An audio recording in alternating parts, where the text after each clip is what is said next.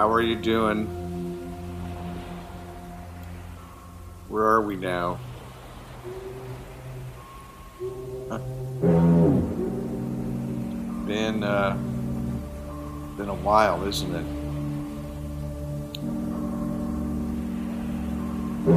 I I barely remember what life used to be like. well, that's not really true, but it seems like a distant memory, I'll tell you that. So I was just watching the Run the Jewels new um, video, Ooh La La, and it's great. It's from, from their next album. And it opens with a, uh, a quotation on the screen. One day the long fought battle between humanity and the forces of greed and division will end, and on that day, finally free, we will throw a motherfucking party. and it says it's an ancient proverb. I don't know about that, but I'm sure the sentiment is ancient. Um, I had the occasion to go look back in Pixels. Uh, I was putting together a little bit of a, a tribute to an art, a Pixels artist who who died recently, a wonderful woman named Susan Thompson, and uh, and I found a, a, daily pick where I had uh, used uh, for her picture, which I used on the brochure. Uh, it's a, a, guitar, very psychedelic, really cool. Um, for the the Markham Vineyards Gallery show we did back a few years ago, and and with the daily pick, there was a beautiful poem uh, that strange was strangely appropriate um, and also, I, I mean, in light of her passing, um, and then I, the video was uh, Jorma Kaukonen's of the Jefferson Airplane uh, embryonic journey, and uh, which was on the uh, guitar solo guitar piece on on uh, the Surrealistic Pillow album, and it's it's that guitar piece is tied in my mind with uh, Christopher Parkening's uh, Kuna by Mompou on his Romanza album as the two greatest solo guitar pieces of all time. Uh, but I was watching the the the video of hippies dancing in Golden Gate Park back in 1967 that, that accompanied the embryonic journey, and it was it was just so beautiful. And I, you know, it hit me. I said they had to kill us. They had to stop. You know, they'd already gotten Kennedy. In '67, they hadn't killed Bobby or Martin Luther King yet. They were killing Black Panthers, and now we know they they would keep killing Vietnam, the Middle East, it should be obvious they want it all. They'd already killed a couple of hundred witnesses to the Kennedy assassination, all sorts of different ways. And that kept happening up until the late 70s. Uh, here is an excerpt uh, from Hunter Thompson's Fear and Loathing in Las Vegas, which the first installment of which published on November 10th, 1971. Strange memories on this nervous night in Las Vegas. Five years later, six years later, it seems like a lifetime, or at least a main era, the kind of peak that never comes again. San Francisco in the middle 60s was a very special time and place to be part of. Maybe it meant something, maybe not in the long run, but no explanation, no mix of words or music or memories can touch that sense of knowing that you were there and alive in that corner of time and the world, whatever it meant. History is hard to know because of all the hired bullshit. But even without being sure of history, it seems entirely reasonable think that, to think that every now and then the energy of a whole generation comes to a head and, in a long, fine flash for reasons that nobody really understands at the time, which never explained in retrospect what actually happened. My central memory of that time seems to hang on one or five or maybe 40 nights or very early mornings.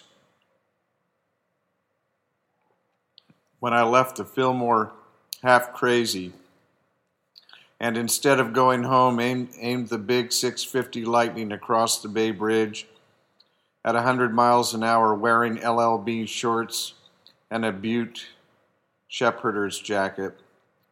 Booming through the Treasure Island Tunnel at the lights of Oakland and Berkeley and Richmond, not quite sure which turnoff to take when I got to the other end, always stalling at the toll gate, too twisted to find neutral while I fumbled for change. But finally, uh, but being absolutely certain that no matter which way I went, I would come to a place where other people were just as high and wild as I was. No doubt about that. There was madness in any direction, at any hour. If not across the bay, then up the Golden Gate or down 101 to Los Altos or La Honda. You could strike sparks anywhere. There was a fantastic universal sense of that whatever we were doing was right, that we were winning. And I think that was the that the sense of inevitable victory over the forces of old and evil not in any mean or military sense. We didn't need that. Our energy would simply prevail. There was no point in fighting on our side or theirs. We had all the momentum. We were riding the crest of a high and beautiful wave. And now, less than five years later, you can go up on a steep hill in Las Vegas and look west. And with the right kind of eyes, you can almost see the high water mark that place where the wave finally broke and rolled back. Well, we're 50 years out, and you know, there's a certain innocence to what Thompson was writing, because we, you know, it it was already over. They'd already begun, and now we're at the end end result. Uh, they've stolen all the money. Uh, they've gutted this country. Uh, there's nothing left for us. It's all thanks to rich guys. I fucking hate them.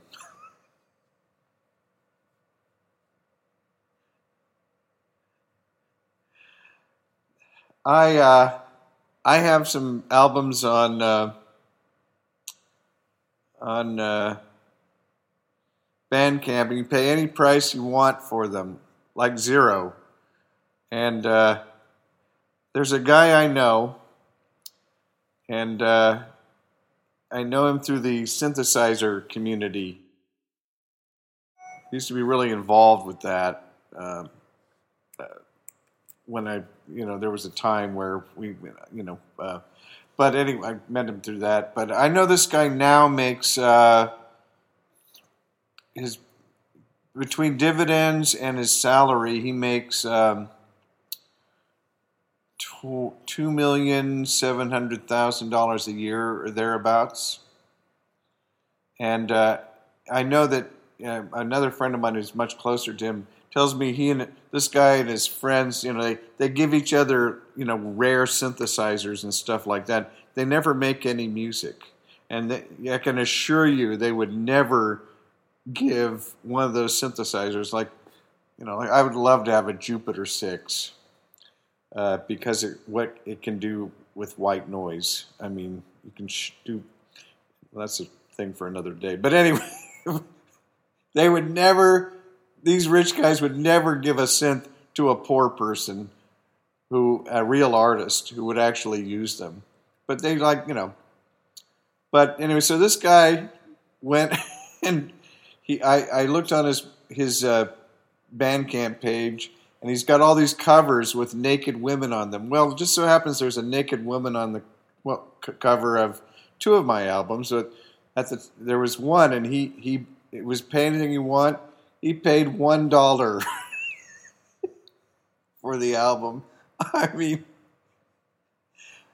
most of my friends that go buy an album, pay, they pay ten. You know, they don't have to.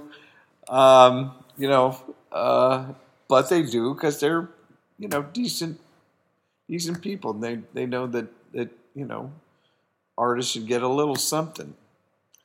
But yeah, this guy played one one dollar.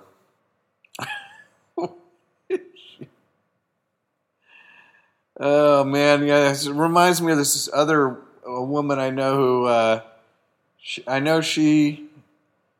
I was doing a, um, was trying to doing a Kickstarter campaign, I think, for something, and you could uh, you could do as as little as a dollar donation. Uh, and I got an email from her. I'd sent out an email to people asking them to take a look why she couldn't donate any money. Now I know she just had happened to repaint her her private jet, the family private jet. But and I got an email from her telling me why she couldn't donate any money. That's fucking rich people. They're just fucking pigs. And uh, they they do they want it all. Um, and uh, I you know I, I was also thinking about thinking about how artists you know basically have to tell rich people every so often that they suck. It's like I mean one of my great heroes is Mark Rothko who, you know, he did those beautiful, shimmering fields of color paintings. And he got commissioned for, for back in the 60s, a large amount of money. It's worth a couple, in, in, in today's dollars, worth a couple of million dollars to do a series of paintings for the Four Seasons uh, restaurant in, um, in New York City. And uh, he painted them, and then he went and had had lunch there one day, and he was looking around at all the rich people eating there, and uh, and he he he got so pissed off. He he he said anybody anybody who eats this kind of food at these kind of prices will never look at a painting of mine, and it's true. So he gave back the money. I mean, I don't think that would happen today, because well, the you know the art you know I mean, the, the, the art the art world is really just an art market now. It's just uh, you know, it's a shame what's happened there, but yeah, rich people, man. History is replete with examples of artists and composers turning on their benefactors, their patrons, because that's their job. They have to do it. And, uh, and they pay for it. Uh, Rembrandt died and was buried in a pauper's grave. Uh, he died, died penniless. Um, he'd been the toast of bourgeois uh, Amsterdam but at some point, he, you know, pissed everybody off. And so, but I can't think of. I know Debussy did. I, I think he slept with one of his patrons' wives. well done, Claude. That's all I gotta say. That's the trouble with these rich guys they know that artists are so infinitely much more attractive to women, but uh, but they have the money, so it's the only way they can compete. They they win usually. Uh, that's the truth. You know, they get the girl, but, but they're still losers. so yeah. Uh, you know, I I'm all for pitchforks, torches, guillotines, I have a hyper capitalist friend who once told me that it was uh, captains of industry who created the economic circumstances that allowed, enabled artists and musicians to create art and music. And uh, I, I said, no, there was art and music before there was money. And there will be art and music after there is money.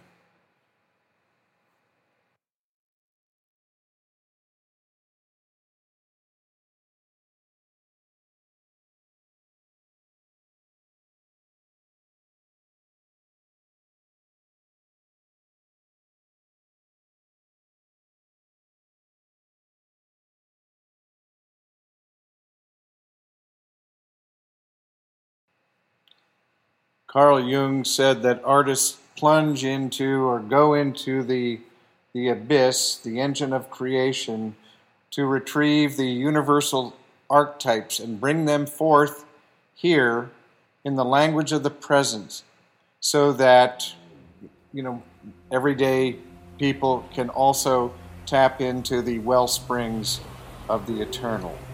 That, that's their job. This is Knox riding the wild bubble with you forever.